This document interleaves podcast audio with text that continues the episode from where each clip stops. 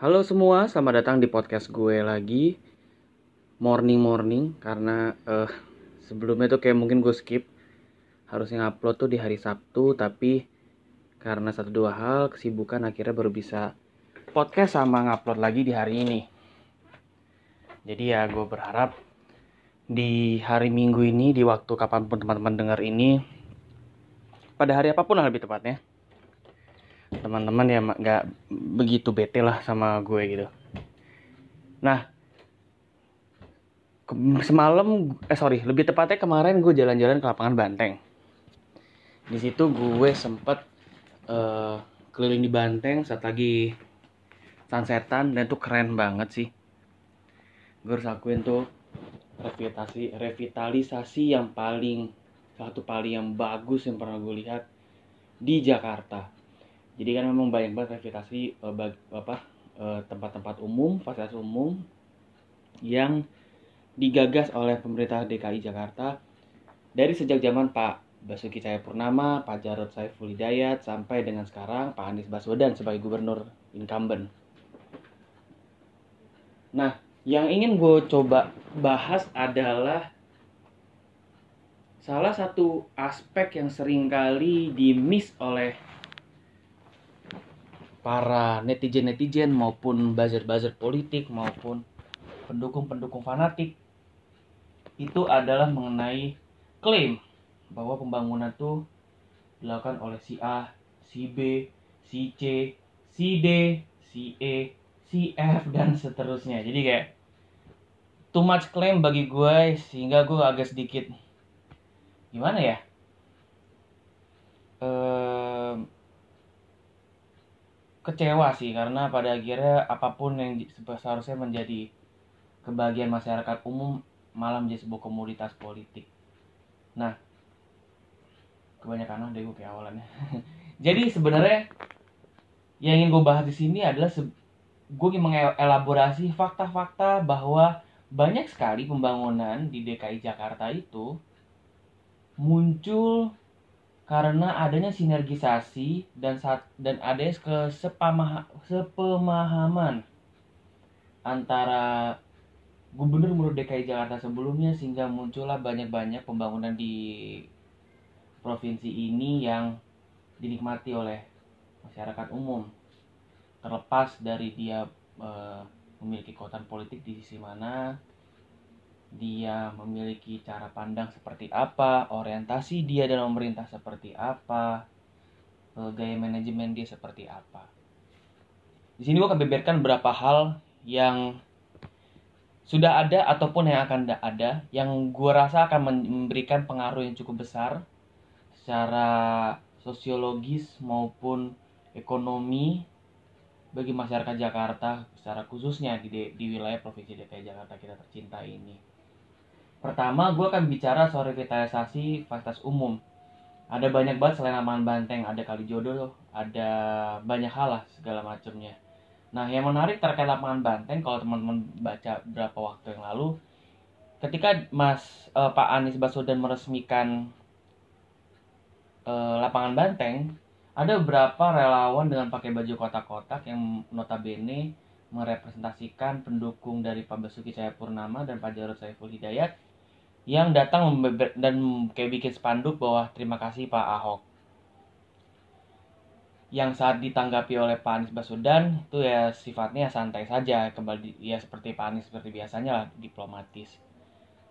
Kalau misalkan eh, kita ikutin track recordnya bahwa memang perencanaan, penganggaran eh, dan juga pembangunan di monitoring, dikoordinasi, dipimpin oleh Pemprov DKI pada zaman Pak Basuki dan yang sekarang faktanya adalah memang do, menurut gue 20% sampai peresmian dari lapangan badan tersebut diresmikan oleh Pak Anies Baswedan pemerintahan Pak Anies Baswedan gitu.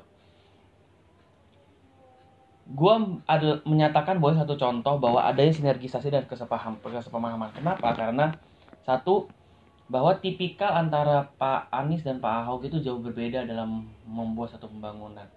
Gue melihat dari luar bahwa Pak Anies itu sangat melihat sangat sifatnya administratif dan tidak ingin uh, lepas dari regulasi. seperti contoh dia sering kali mengatakan pembangunan berdasarkan dari APBN bahkan beberapa janji kampanye dia harus uh, delay untuk dilaksanakan ataupun diselesaikan karena APBN belum ada kalau ada teman-teman yang protes gue akan katakan gue akan sebutkan satu kata dan gue yakin kalian akan tersenyum dan mungkin dalam hati setuju sama gue oke oke itu apa kabar guys? Ya kan? Itu dalihnya pemerintah provinsi selalu mengatakan gak ada APBN-nya tidak ada APBN-nya ini gimana mau jalan? Kok kayaknya DPR tidak mendukung. Ya well tidak salah karena memang perspektifnya Pak Anies Baswedan adalah sifatnya eh, kerapihan administratif dan kepatuhan pada hukum khususnya untuk pengelolaan keuangan negara yang berorientasi kepada kebijakan publik. Nah, Pak Basuki Cahayapurnama atau Pak Ahok itu sifatnya inovatif. Dia e, selalu menekankan kalau bisa tidak membangun tanpa harus menggunakan APB, APBD, sorry. Kok tadi APBN sih? APBD. Nah, ini terlihat dari beberapa sekali revitalisasi maupun pembangunan-pembangunan fase publik RPTRA misalkan eh, maupun Kalijodo yang menggunakan dana CSR satu perusahaan dan lapangan Banteng ini for information juga berasal dari kontribusi gue lupa berupa CSR ataupun kontribusi atas suatu uh, keluarga perizinan tertentu yang dikerjakan oleh salah satu perusahaan besar. Nah, um, bagi Pak Ahok efisiensi anggaran dan tidak membebankan anggaran dan menyalurkan anggarannya ke eh, anggaran APB, APBD maksudnya ya anggaran Pemprov ke alokasi-alokasi yang jauh jauh menurut dia adalah lebih penting. Itu adalah gayanya beliau. Menurut gue pun juga, itu juga nggak salah. Beberapa kementerian bahkan mengatakan langkah inovatif yang bagus sekali. Dan bahkan diikuti oleh beberapa kepala daerah eh, sampai sekarang gitu. Seperti contoh dulu waktu di Bandung Pak Ridwan Kamil menggunakan sistem serupa untuk membangun beberapa taman-taman di Bandung. Nah, menurut gue terlepas dari apa pun itu, seorang Pak Anies punya wewenang juga sebagai gubernur untuk mendelay sebuah pembangunan yang, yang, yang kalau misalkan gue di, kita di posisi Pak Anies yang bersifat kaku dan merapikan kembali penganggarannya dan menggunakan skema birokrasi pemerintah. Gue yakin pasti eh, lapangan banting nggak akan selesai secepat itu gitu sih menurut gue. Itu satu bentuk contoh bagaimana sinergisasi antar gubernur. Jika ada pendapat yang pengen kalian sampaikan tapi kontradiktif ya silakan aja. Tapi ini ya berdasarkan apa yang gue uh, tahu dan gue riset sih. Nah yang kedua adalah bicara soal trotoar. Trotoar di daerah-daerah Jakarta yang sekarang mulai rapi mulai enak mulai oke okay. uh, menurut gue itu ada triggernya sih ada tiga ya. Pertama adalah Asian Games karena hal itu mau nggak mau memberikan dampak nyata. Mau nggak mau kita nggak mungkin terlihat kumuh di hadapan para tamu di Asia maupun tamu-tamu negara sahabat. Dan yang kedua adalah memang sepertinya sepertinya adalah pemprov DKI ini maupun pemerintah pusat karena beberapa jalan-jalan itu adalah jalan protokol yang memang kewenangannya ya kewenangan pusat which is dalam artian itu ada di Kementerian PUPR pimpinannya Pak Menteri Basuki. Basuki yang lain lagi ya. Basuki drummer bukan Basuki uh, Tionghoa. Nah kok nah lagi sih? Dari sisi tersebut adalah kok adalah? Menurut gue adalah ini ada satu hal yang paling uh, baik so far ketika gue lihat dalam pembangunan DKI Jakarta. Kenapa? Ya ini maksudnya ketiga karena e, pembangunan trotoar itulah sebenarnya urgensitas dari mobilitas masyarakat Jakarta yang begitu sulit untuk mengakses satu satu titik ke titik lain yang jaraknya dekat. Kalau gue pribadi suka cerita kalau gak usah yang signifikan deh di Tamrin sendiri pun ada banyak kok uh, zaman belum ada trotoar rapi gue mau ke daerah sana mesti menantang mau dalam arti masuk ke jalan raya dikit aja. Yang yang sebetulnya itu resikonya sangat gede sekali. Gue pernah baca satu riset bahwa uh, trot, uh, pejalan kaki di Indonesia itu adalah pejalan kaki yang paling beresiko karena tingkat eh, keamanan mereka berjalan kaki dalam konteks trotoar dari segi lebar jalan dan juga apa namanya kelayakan fasilitas itu sangat-sangat kurang. Dan yang terlebih makin banyak push untuk memperhatikan penyandang disabilitas. Jadi ketika trotoar-trotoar yang baru ini memang ada spot khusus yang yang memang sebetulnya udah ada, cuman dipersempurnakan dengan jauh lebih baik lagi untuk para penyandang disabilitas. Apakah ini hal yang baik? Menurut gue ini hal yang baik karena eh, bagi gue gue merasa semakin ke sini semakin gue rasakan bahwa pada akhirnya suatu kebijakan di, bisa saja berubah ketika the society are against it. Ada banyak hal contoh yang ada. Jadi memang eh, pemerintah pemerintah sekarang tuh pemerintah sekarang tuh jauh lebih reaktif bahkan sampai ke daerah. Hal yang paling unik juga ya dalam trotoar ini adalah bahwa pada saat penganggaran itu sampai perencanaan itu pun di itu pun ada pada zamannya Pak Ahok dan Pak Jarot. Bukan pada zaman Pak Anies. Gue pernah melihat suatu di Facebook teman gue mereka mengklaim pekerjaan Pak Anies penganggaran salah besar. Itu adalah planningnya Pak Ahok dan Pak Jarot. Mas Anies Pak Anies Baswedan itu melanjutkan dan me, dan mengakselerasikan jadi eh, kalau gue bicara frank frank speaking gue selalu gue pada pandangan bahwa uh, merencanakan dan mengeksekusi itu kan 50-50 nah Mas Anies itu menjalankan 50 nya lalu sisanya adalah dikerjakan oleh pemerintahan sebelumnya. Hal yang jadi ciri khasnya Mas Anies adalah beberapa hal yang dia uh, inovasikan. Seperti contoh baru baru-baru ini di Bundaran HI ada parkiran motor. Jadi siapa pun yang ingin bersantai di menikmati sunset di uh, Tamrin atau di air mancur dan HI itu itu bisa. Lalu ada live music yang makin rame menurut gue itu adalah hal yang sangat bagus banget karena uh, membuat segala hal menjadi satu hal yang sangat santai dan semakin nyaman buat masyarakat DKI Jakarta untuk menggunakan fasilitas umum. Dan yang terlebih gue sangat excited adalah ketika nanti semua uh, transportasi massal sudah terintegrasi dan bagus dan layak sehingga pada akhirnya masyarakat Jakarta semakin meninggalkan kendaraan pribadi. Yang menurut gua itu juga itu pun sampai sekarang masih anomali karena e, bicara soal transportasi, bicara soal konektivitas, integratif dan juga e, visible. Dari dari dari kita kita yang dari rumah sampai ke tempat kita bekerja atau ke mana pun kita menuju itu pun harus sifatnya e, menurut gue e, terjangkau lah. Kayak gitu. Nggak sampai gue harus jalan berapa lama dulu untuk ke stasiun uh, Transjakarta terdekat sorry ke stasiun si terminal Transjakarta ataupun stasiun kayak terdekat baru bisa menikmati angkutan transportasi massal. Seperti itu. Nah yang selanjutnya yang pengen gue bahas adalah juga MRT jadi inilah satu menurut gue ini adalah kayak punchline-nya bagaimana sinergisitas antara gubernur itu jadi satu hal yang sangat baik sekali gitu loh. MRT pun pun dirancang dari zaman zaman bahula guys. Jadi kayak dari zaman dari zaman sebelumnya Pak. Pak Sutioso pun sudah kepikiran untuk bangun e, kereta moda cepat gitu. Di Senayan yang tiang pancangnya nggak bisa diangkat-angkat karena mesti ada prosedur e, legalnya lagi gitu. Lalu disempat direncanakan oleh Pak Fauzi Bowo dengan Pak Fauzi Bowo membentuk PT MRT Jakarta lalu diplanningkan uh, mungkin kayak seharusnya dari 4 3 4 tahun atau 5 maks 5 tahun kali ya. Karena pembangunan masifnya MRT ku sebenarnya pas zamannya Pak Ahok juga gitu untuk koridor satu.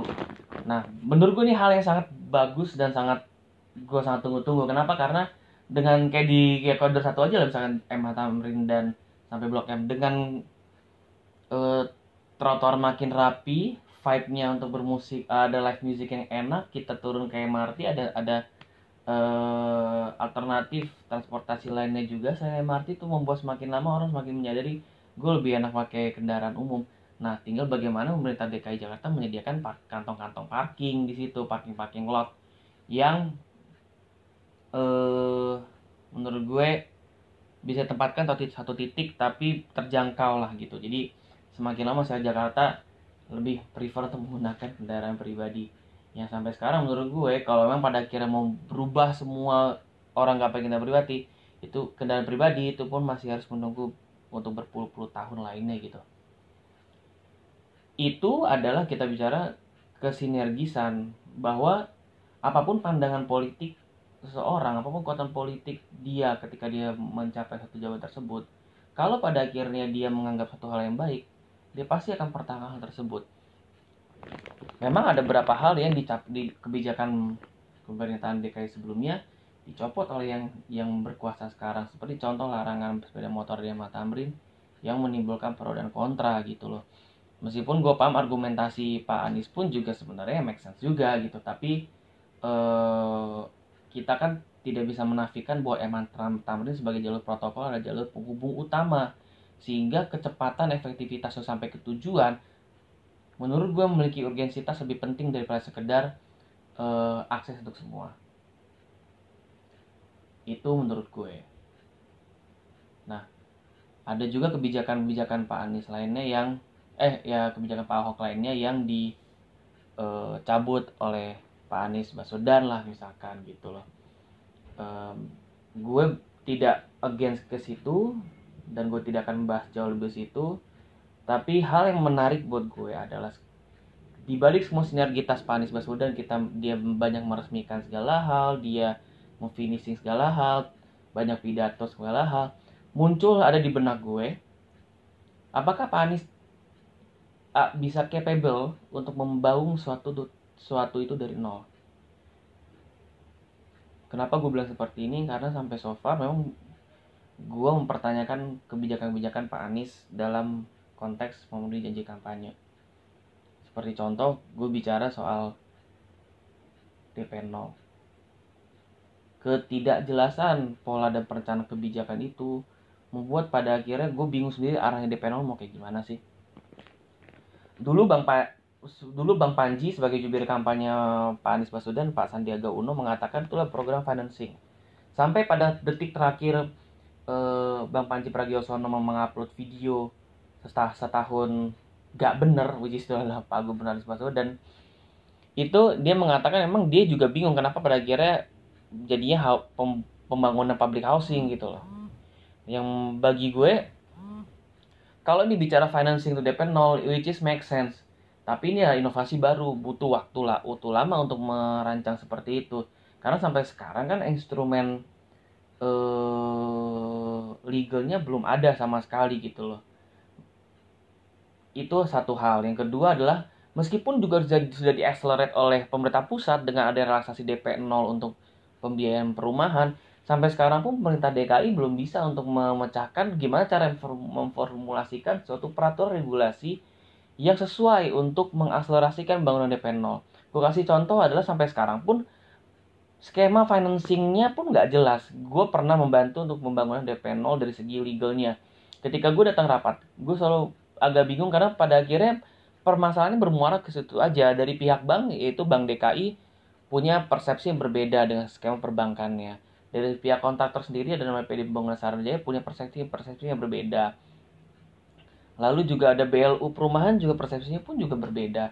Yang FYI itu anggaran untuk DP 0 sudah ada tapi sampai sekarang mengendap karena regulasi dan dasar hukum DP 0 sampai sekarang di tingkat DKI pun belum ada gitu loh. Jadi itu satu hal yang buat gua challenging Pak Anies Baswedan dan jajarannya bisa nggak kalian untuk uh, membuktikan bahwa beranggapan masyarakat bahwa, bahwa Bapak tidak saja sebagai gubernur yang hanya sifatnya peresmian dan peresmian dan meresmikan dan dan finalisasi dan dan juga membuktikan bahwa Bapak punya uh, mindset perencanaan yang matang dalam membangun suatu. Itu tentang DP 0. Lebih parah lagi ya oke oke. Yang pada yang pada akhirnya nggak tahu nggak nggak terkatung-katung APBD juga nggak ketok nggak berhasil ngelobi DPRD kan? Pada akhirnya malah ketua OKC-nya yang malah kayak ngeluh segala macem. Udah ada OKOC Martnya segala macemnya. Ya memang sebetulnya gue sepakat dengan pendapatnya Pak Sandiaga Uno gitu loh. Jadi OKOC tidak jangan hanya dilihat sebagai sebuah produk jadi. Itu pun hanyalah produk muara. Tapi sebenarnya ya gue memahami bahwa OKOC ada produk yang keseluruhan dari hulu sampai hilir. Dari dari training dan workshop sampai kepada produk jadinya ada usaha itu pun jadi. Tapi ya tetap aja menurut gue nggak make sense juga gitu loh. Itu hanyalah eh, kebijakan yang hanya bisa diharapkan oleh eh, Pak Anies atau jajaran sendiri untuk jadi ataupun terrealisasi tidak dalam waktu lima tahun karena itu sangat panjang banget gitu loh ada berapa banyak RT yang, yang harus diberdayakan dan berapa banyak anggaran untuk bisa maksimalkan tenaga training dan segala macamnya. Belum lagi banyak persepsi di masyarakat oh ini oke oke dikasih modal ya. Terus ada pelurusan lagi enggak nih nggak kasih modal kok nih yang lain lagi ini ada training dan segala macam. Kalau gue masih ingat sih waktu kampanye mereka menjanjikan bantuan dana.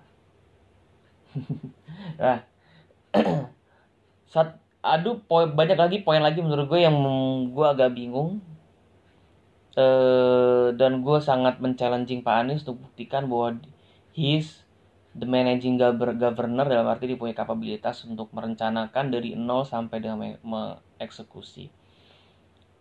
Gue memahami dalam ternyata bahwa lima tahun untuk membangun satu sangat tidak cukup sih. Dengan sistem birokrasi yang sekarang gue tidak membela Pak Anies tapi memang sistem regulasi eh, di untuk mengatur pemerintahan daerah itu sangat rumit dan sangat birokratis. Gue juga memahami Pak Ahok dengan sistem dia yang memprioritaskan kebijakan non anggaran karena kalau menunggu anggaran semuanya dia itu cuma akan kelar tujuh tahun lagi which menunggu Pak Pak Ahok jadi lagi kan gitu. Jadi dia berpikir daripada kayak gitu mendingan gue segerakan aja gandeng perusahaan swasta minta DCS atau apa mereka mengajukan izin apa gue kasih. Tapi sebagai pemenuhan kewajiban tersebut dia harus memberikan uh, paper sejumlah uh, kontribusi gitu loh. Itu pilihan dia gitu. Apakah itu uh, bentuk pelanggaran? Oh itu beda lagi panjang kaitannya itu bicara soal legal. Nah itu itu sebenarnya adalah pembahasan gue terkait Pak Anies dalam konteks apakah dia hmm, gubernur yang kerjanya cuma bisa ngeresmiin atau finalisasi itu adalah pendapat gue. Lo bisa share uh, ke gue apa jadi pendapat lo terkait uh, tema yang gue bahas kali ini. Gitu aja dari gue. Thank you udah mau dengerin. Uh, see you next podcast. Bye